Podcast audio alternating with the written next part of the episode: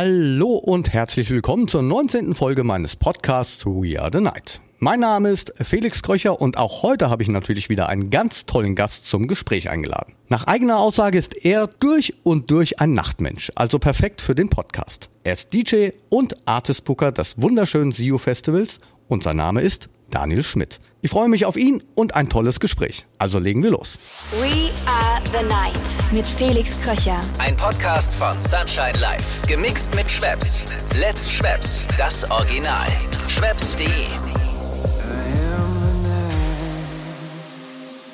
Hallo Daniel, schön, dass du dir Zeit genommen hast und mein Gast bist im We Are the Night Podcast. Hallo mein Lieber. Ja, hallo, ich freue mich auch heute bei dir in deiner Show dabei sein zu dürfen. Allen voran, wie geht's dir? Mir geht's soweit ganz gut. Ich bin froh, dass nach zwei Jahren Pause jetzt scheinbar wieder alles losgeht und wir im Nachtleben hoffentlich endlich wieder arbeiten können. Ab sofort und im Sommer und im Herbst hoffentlich auch weiterhin. Ja, das war eine lange Zeit. Du hast hier vor kurzem hast du eine kleine Auszeit genehmigt, irgendwie dein Jahresurlaub, soweit du mir das erzählt hast oder geschrieben hast. Fern der Heimat, wie war's dort? Oh, das ist ein leider nicht so darf. gut gelaufen.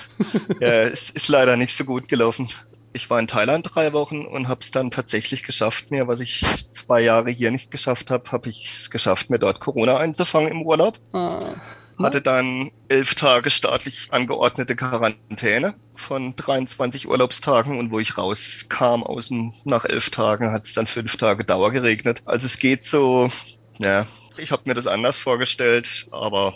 Ach man, wie ärgerlich. super ärgerlich. Also schafft man es zwei Jahre hier nicht trotz Ausgehen sozialer Kontakte sich zu infizieren. Einmal da drüben, wo alles draußen ist, wenig Kontakte, gutes Wetter, schwuppdiwupp, war es soweit. Da habe ich jetzt schon wieder ein schlechtes Gewissen, dich darauf angesprochen zu haben, weil das ist ja echt ärgerlich. Ne? Dann nimmt man sich da mal die Zeit und vor allen Dingen ist es ja auch mal schön abzuschalten ja, und dann dann läuft so. Aber dann drück ich dir die Daumen beim nächsten Aufenthalt in Thailand, weil es dort ja auch wirklich wunderschön ist. Du warst da schon mehrmals. Nee, Thailand noch nicht so oft. Also ich war ja ein sehr großer Indonesien-Fan. Da ah. war ich sehr, sehr oft. Ich glaube 13, 14 Mal. Oh, okay. Ja, auch schön. Auch schön. Mhm. Wir beide kennen uns ja auch schon eine Weile und ich bin beeindruckt, wie lange du schon dabei bist. Lass uns mal über deine Anfänge sprechen, den Start ins Nachtleben, wann es bei dir losging und was der Auslöser dafür war. Du bist ja sowohl Veranstalter, aber auch als DJ tätig. Ja, genau. Ich habe eigentlich eher als DJ angefangen und habe dann sehr schnell aber auch eigene Veranstaltungen gemacht, weil es damals dann einfach niemanden gab, der das gemacht hat. Also so zur elektronischen Musik bin ich gekommen relativ früh, 93, 94.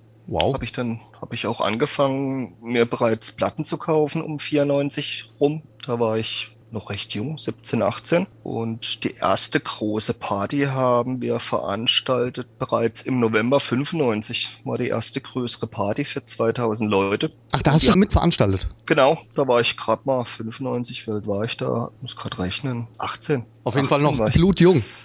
Ja, 18 war ich, bin Baujahr 77, genau, und dann war ich 18, 18,5 und im Endeffekt haben wir die Partys gemacht, weil wir halt die Musik gefeiert haben, weil es halt keiner gemacht hat. So aus der Not heraus geboren. Wieso gibt's sowas in Berlin? Wieso gibt's sowas in München? Wieso gibt's sowas nicht bei uns in der Ecke Freiburg? Und dann haben wir eigentlich recht schnell begonnen, Veranstaltungen zu machen. Ich erinnere mich noch genau, die erste Party war im November 95 im Oktan in Emning mit auf dem Mainfloor Thomas Schumacher und der zweite Floor war damals Drum and Bass mit DJ Zink aus England. Ja, und das war damals auch schon so eine 2000 Mann Kiste und daraus hat sich dann halt sehr schnell mehr entwickelt. Also ich hatte da einfach Bock auf den Sound und wollte da aktiv sein. Dann haben wir eben angefangen mit Auflegen, mit Partys veranstalten. Dann sind wir damals zu diesen Partyheftchen Partisan gegangen. Können wir da freier Mitarbeiter werden? Können wir Plattenkritiken schreiben, können wir Partyberichte machen. Ach, tatsächlich, weil den Bob und den Thomas, die hatte ich auch schon zu Gast. Mhm. So, klein, ja, so klein ist die Welt.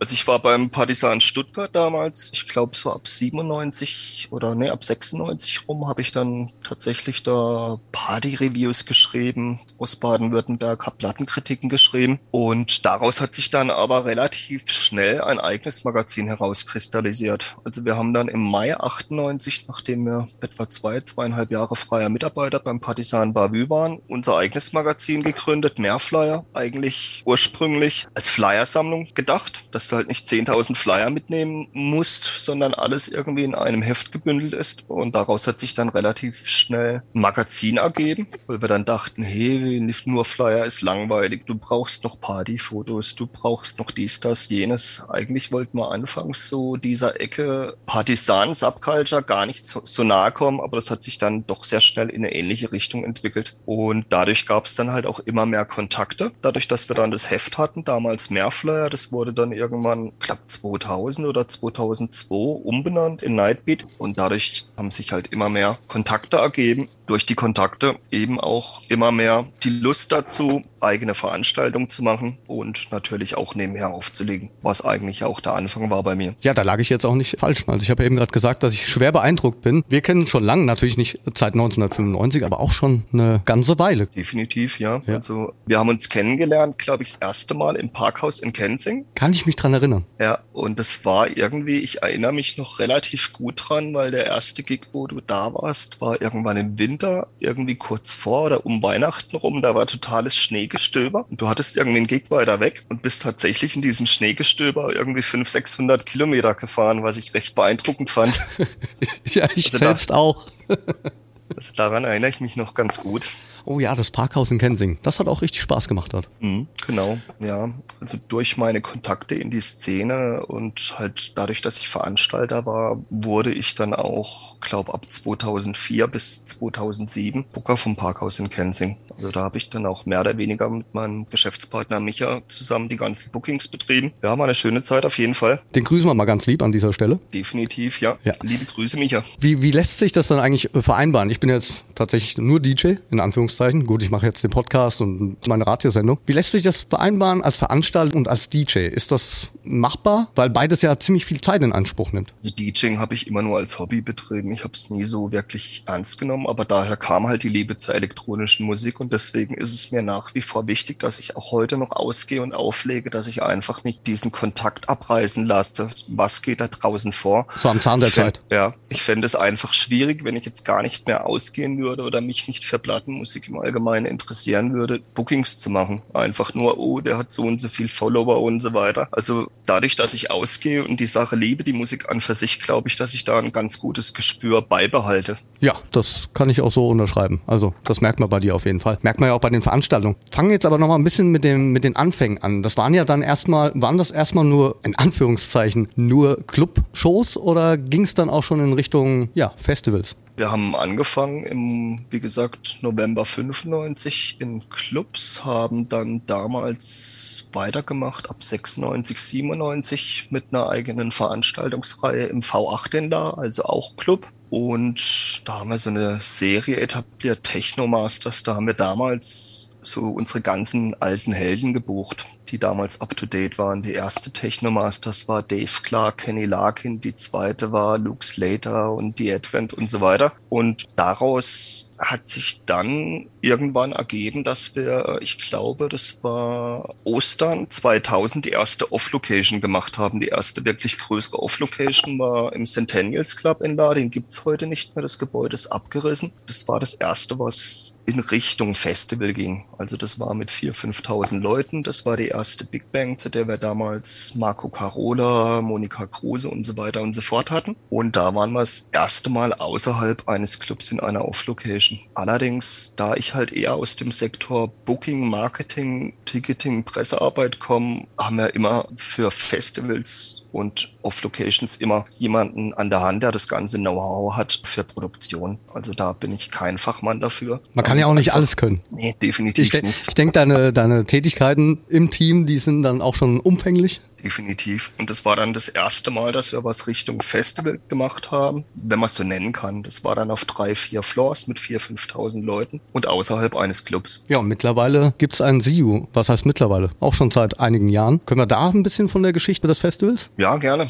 Also das SIU Festival, der ganz vorherige Vorläufer war ja das Sea of Love Festival. Das hat der Bela Gurat, mein heutiger Geschäftspartner, aus Freiburg gegründet. Ich weiß gar nicht, wann der erste Sea of Love war. Ich denke, denke so 2007 rum, aber muss ich jetzt selber recherchieren. Es hat als eintägiges Event damals gestartet, als Sonntagsevent, wurde dann schnell zweitägig, dreitägig, ist gewachsen mit diversen Partnern, mit denen der Bela zusammengearbeitet hat über die Jahre. Und irgendwann wurde das Thema Sea of Love eingestellt, ich glaube 2012. Und dann ist die Firma Cosmopop rangegangen, 2014, und hat das Ganze umbenannt in Sea of Love gemeinsam mit dem Bela, weil Bela ist halt vor Ort. Bela macht die Produktion. Bela hat die Hoheit auf den See, ist Head-Off und Visionär. Bela hat sich dann zusammengetan mit Cosmopop für, um das gemeinsam zu bestreiten, um den Brand CEO aufzubauen. Und die haben dann gemeinsam 2014 die erste CEO veranstaltet mit einem klasse Programm. Und Cosmopop hat sich aber aus diversen Gründen dazu entschieden, das nicht zu verlängern. Also die haben da eine Bestandsaufnahme gemacht nach der CEO 2014 und haben da irgendwie wenig Perspektive gesehen, haben gesagt, das bringt nicht genug, diese Ecke, da kommen nicht genug Leute und haben quasi ihren Part verlassen. Und daraufhin hat er Bela, mich und meinen Partner Holger Probst und auch den Micha damals gefragt, ob wir den Part übernehmen wollen. Wir sind dann damals eingestiegen seit der CEO 2015. So kamen wir eigentlich dazu, weil Bela, wie gesagt, die Produktion macht, das Know-how hat, aber er braucht halt auch jemanden, der äh, Booking, Presse, Promotion, das Ganze drumherum macht.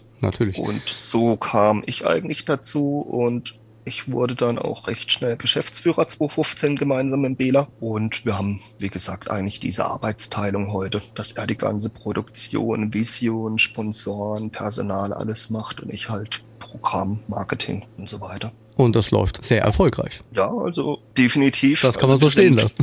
Wir sind sehr zufrieden, wie es läuft. Wir hoffen, dass es dieses Jahr vollumfänglich stattfinden kann, ohne große Auflagen. Das wird sich jetzt ja die Tage zeigen. Ja, da drücke ich euch ganz, ganz, ganz fest die Daumen. Ich habe in einem Interview mit dir gelesen, da sagtest du, ein Festival für Tausende von Leute auf die Beine zu stellen, sei mehr als nur ein Job. Es sei, ja, ein erlebnisreiches Abenteuer. Kannst du uns da mal mit auf die Reise nehmen hinter, ja, hinter solchem Festival? Du hast eben gerade auch schon ein bisschen angesprochen, wie dem SEO steckt ja verdammt viel Arbeit. Ja, definitiv. Also steckt erstmal sehr viel Vorbereitungsarbeit davor. Also ich, ich rede jetzt mal nur über meine Ecke. Also Natürlich. ich muss natürlich das Programm, Die ist aber auch schon sehr ne, umfangreich.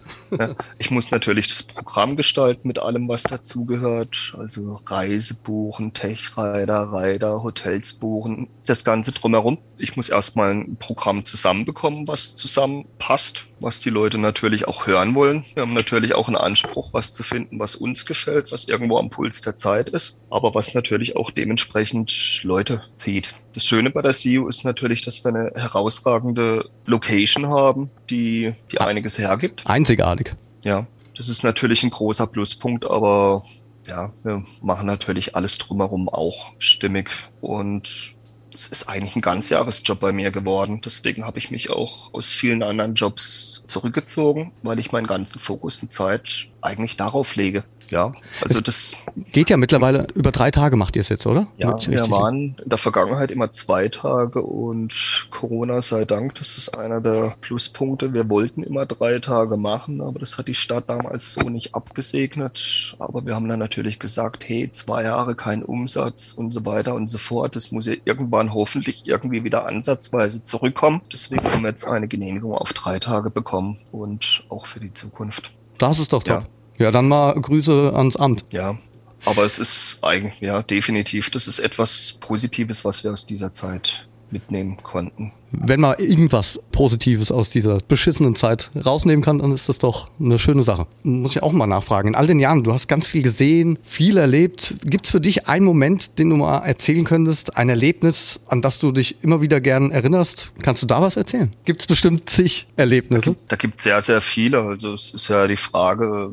ob jetzt als DJ oder als Veranstalter, als ausführende Kraft. Gerne beides. Fangen wir mal an. Als DJ gab es eigentlich für mich sehr zwei sehr eindrucksreiche Momente. Das war einmal, wo ich 2000 auf einem Truck bei der Love Parade spielen durfte, vor über einer Million Menschen. Das fand ich sehr, sehr eindrucksvoll. Also war ein wahnsinniges Gefühl, so viele Menschen zu sehen. Und, zu es- bewegen. Genau, ja. Also das, ja, habe ich mir so nicht erträumt und es war toll. Also es war einfach großartig. Und das Zweite, was ich mir nicht erträumt hatte, wo mich sehr beeindruckt hat, war, ich hatte, glaube ich, 2016 einen Gig im Womp in Tokio. Das hat mich auch massiv beeindruckt. Der Club, die Mentalität, die Leute, wie die Japaner feiern. Also fand ich sehr, sehr eindrucksvoll. Die haben dort im Womp haben die auch tatsächlich noch eine riesen, also ich habe noch nie so eine riesengroße Disco-Kugel gesehen wie dort. Ja, definitiv. Auch der ganze Aufbau, wie du hochläufst und ja, wie informiert die Japaner auch sind. Also die wissen ja wirklich exakt Bescheid, wer da spielt, was der macht, was der produziert und die feiern total mehr oder weniger nüchtern.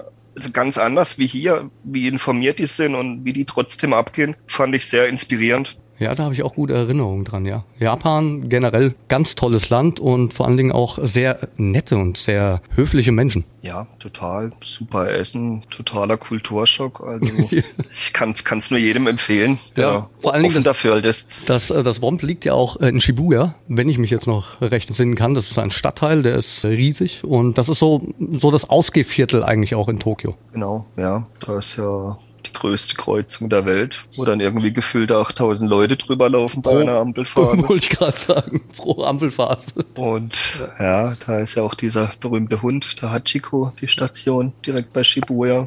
Ja, können wir euch äh, auf jeden Fall wärmstens empfehlen. Reist nach Tokio. Ja, auf jeden Fall. Also von den Metropolen, die ich bereist habe, für mich eigentlich eine der schönsten und eindrucksvollsten. Wie, wie, wie ist es mit den Er- Erlebnissen jetzt als Veranstalter? Ich meine, gerade, ich denke, wenn man eine eigene Veranstaltung durchführt, wie, wie das CU, da, da gibt's doch zig Erlebnisse, wo man dann auch vielleicht Gänsehaut bekommt und sagt, boah, Wahnsinn. Also fangen wir mal ein bisschen weiter früher an. So einer meiner Gänsehautmomente war, glaube ich, so 2012, wo ich es tatsächlich geschafft hatte, einen meiner Acts, die ich immer buchen wollte, aber immer abgesagt hatte, zu, zu buchen.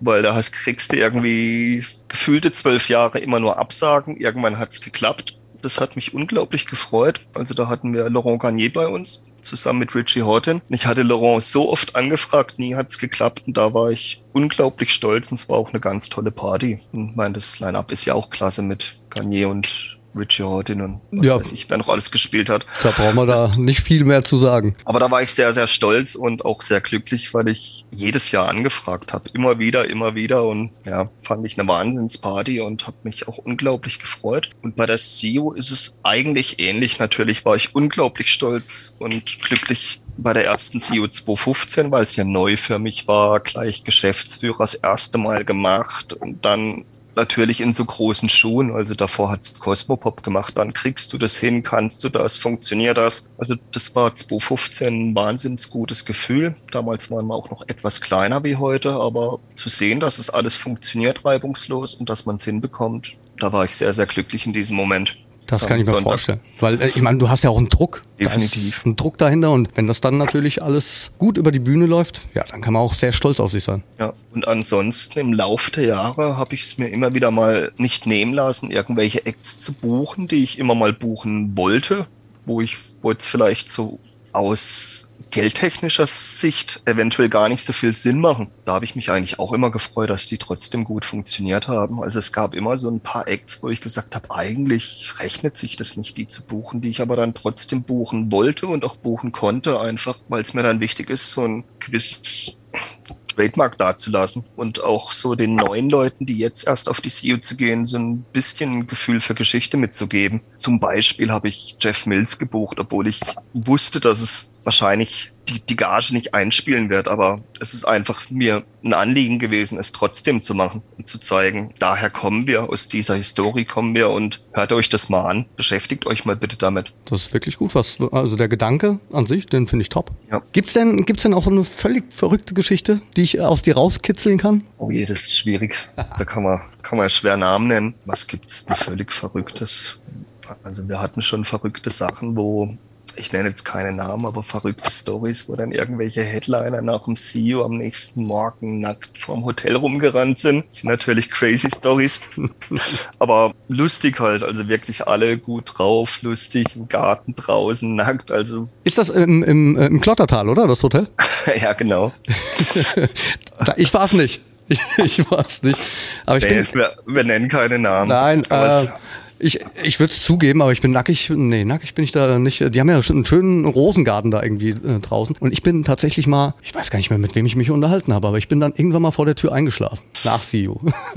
Okay. Und, und mit dem ich mich unterhalten habe, der war nicht mehr da. Keine Ahnung. Ich glaube, ich bin beim Erzählen bin ich eingeschlafen. Das ist auch eine Leistung, klar. Ja, aber das ist doch, dann haben die da auch schon viel erlebt, glaube ich. In, in diesem schönen Hotel. Gibt's denn, du musst keine Namen nennen, aber du hast so viel schon erlebt. Vielleicht noch eine coole Story, würde mich schon sehr interessieren. Was, was mich immer wieder freut, ist, wenn dann auch mal was zurückkommt von den Acts, die man bucht. Das finde ich immer sehr, sehr schön. Wenn man dann irgendwie auch mal ein Anliegen hat und es dann auch ernst genommen wird. Also zum Beispiel, ich wollte mal irgendwann das erste Mal ins Berghain gehen glaube 2016 oder so, und habe ich halt einen An Act angeschrieben, der auch öfter mal auf der CEO war und habe gesagt, kannst du da was machen mit Liste und Co. und schwuppdiwupp, dann hat er mich abgeholt unten an der Tür und ich stand auf einmal hinter der DJ-Boost. Sowas fand ich ganz großartig, dass man dann auch merkt, da kommt was persönlich zurück und da kümmert sich wer, da holt dich jemand und dann stehst du irgendwo, wo du dir es nie träumen lassen hast. Auf einmal da hinterm DJ-Pult so. Also als Gast natürlich, aber fand ich großartig. Ich glaube aber, dass das so ein bisschen, ein bisschen Szene-affin bei uns ist. Es, es wird nie bei jedem Künstler geben, aber ich glaube, da hält man schon ein bisschen zusammen, finde ich. Oder ähnlich wie du es eben gerade vorab schon erzählt hast, so ein bisschen die Historie. Also ich habe so gelernt, dass ein Geben und Nehmen, ich möchte es jetzt nicht irgendwie so aufblasen als, ja, wir sind alle eine Familie, das wäre ein bisschen zu viel, aber ich denke schon, ja, es ist ein Geben und Nehmen. Definitiv, ja. Aber ich fand es schön, das zu sehen. Also es war für mich speziell und es war auch nicht normal. Ich dachte dann halt, ich stehe da auf der Liste, was ja schon genug war, aber dass ich dann wirklich da abgeholt werde und komme mit mir hinten dran, das fand ich, fand ich toll.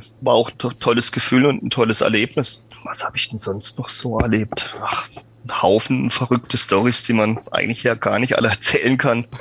Da gab es wirklich schon alles, also ja, im positiven wie im negativen Sinne natürlich. Das kennen wir alle. Lass uns doch mal in die Zukunft blicken. An was arbeitest du gerade? Ich denke mal natürlich am SEO Lineup, beziehungsweise das ist schon veröffentlicht mittlerweile. Was, äh, was steht alles an? SEO findet dieses Jahr wieder statt. Ihr macht einen dritten Tag mehr. Wie sieht die genau. Zukunft aus? Also äh, neben dem dritten Tag und dass wir stattfinden, haben wir tatsächlich es auch noch geschafft, 10.000 Quadratmeter mehr bislang unbespielte neue Fläche zu generieren. Wow. Also das heißt, wir werden noch größer, aber wir arbeiten mit demselben Besucherzahlen aktuell dieses Jahr. Das heißt, die Leute haben mehr Platz, können die Schönheit des Geländes mehr genießen, es wird weitläufiger. Aber in Zukunft bringt uns diese Zusatzfläche natürlich hoffentlich auch noch eine weitere Größenordnung. Also in den Folgejahren. Schauen wir mal nach Corona erstmal dieses Jahr abwickeln. Wir haben die Zeit genutzt während Corona und haben noch in Zukunft zwei weitere Projekte, über die ich jetzt gar nicht so viel verraten kann, weil wir da in den finalen Zügen sind. Die betreffen aber erst 2023. Aber da sind wir sehr, sehr weit. Also ich gehe davon aus, dass wir von SEO aus in 2023 drei Veranstaltungen machen werden. Die anderen zwei neuen Veranstaltungen werden auch in und um Freiburg herum stattfinden. Also das eine wird dann eher so eine Winterkiste Richtung November, Dezember und das andere wird eine sehr, sehr schöne Geschichte im Juni werden aber mit einem anderen Fokus. Also kein Open-Air-Festival, sondern ja, ich, ich kann nicht allzu viel verraten, aber es wird so ein bisschen eher einen bandmäßigen Charakter haben und es wird eintägig sein. Okay, das sind doch schon richtig schöne Infos. Ja, und da, das ist eigentlich so unser Ziel, dass wir eigentlich ab 2023 drei jährliche Projekte haben von SEO. Einfach dieses eintägige Ding im Juni, das SEO Festival drei Tage im Juli und dann noch eine Winterkiste im November, Dezember darauf haben wir uns jetzt vorbereitet in den letzten zwei Jahren. Wir haben auch schon überlegt, ob wir es dieses Jahr schon umsetzen können oder wollen, aber da das alles so spitz auf Knopf haben mit den Regeln, haben wir gesagt, lieber 23. Erstmal noch auf SEO jetzt erstmal dieses Jahr konzentrieren. Genau. Und zu den anderen Sachen kann ich vermutlich erst in vier Wochen mehr sagen, aber ein bisschen was habe ich ja verraten, aber es ist alles schon sehr, sehr konkret und auch sehr, sehr weit. Ja, top. Also da, da, freuen wir uns auf jeden Fall drauf, auf die neuen Herausforderungen. Und wie sieht's fürs SEO aus da? Können Karten bestellt werden, gekauft werden? Ja, also SEO, das Line-Up ist komplett auf unserer Homepage zu finden.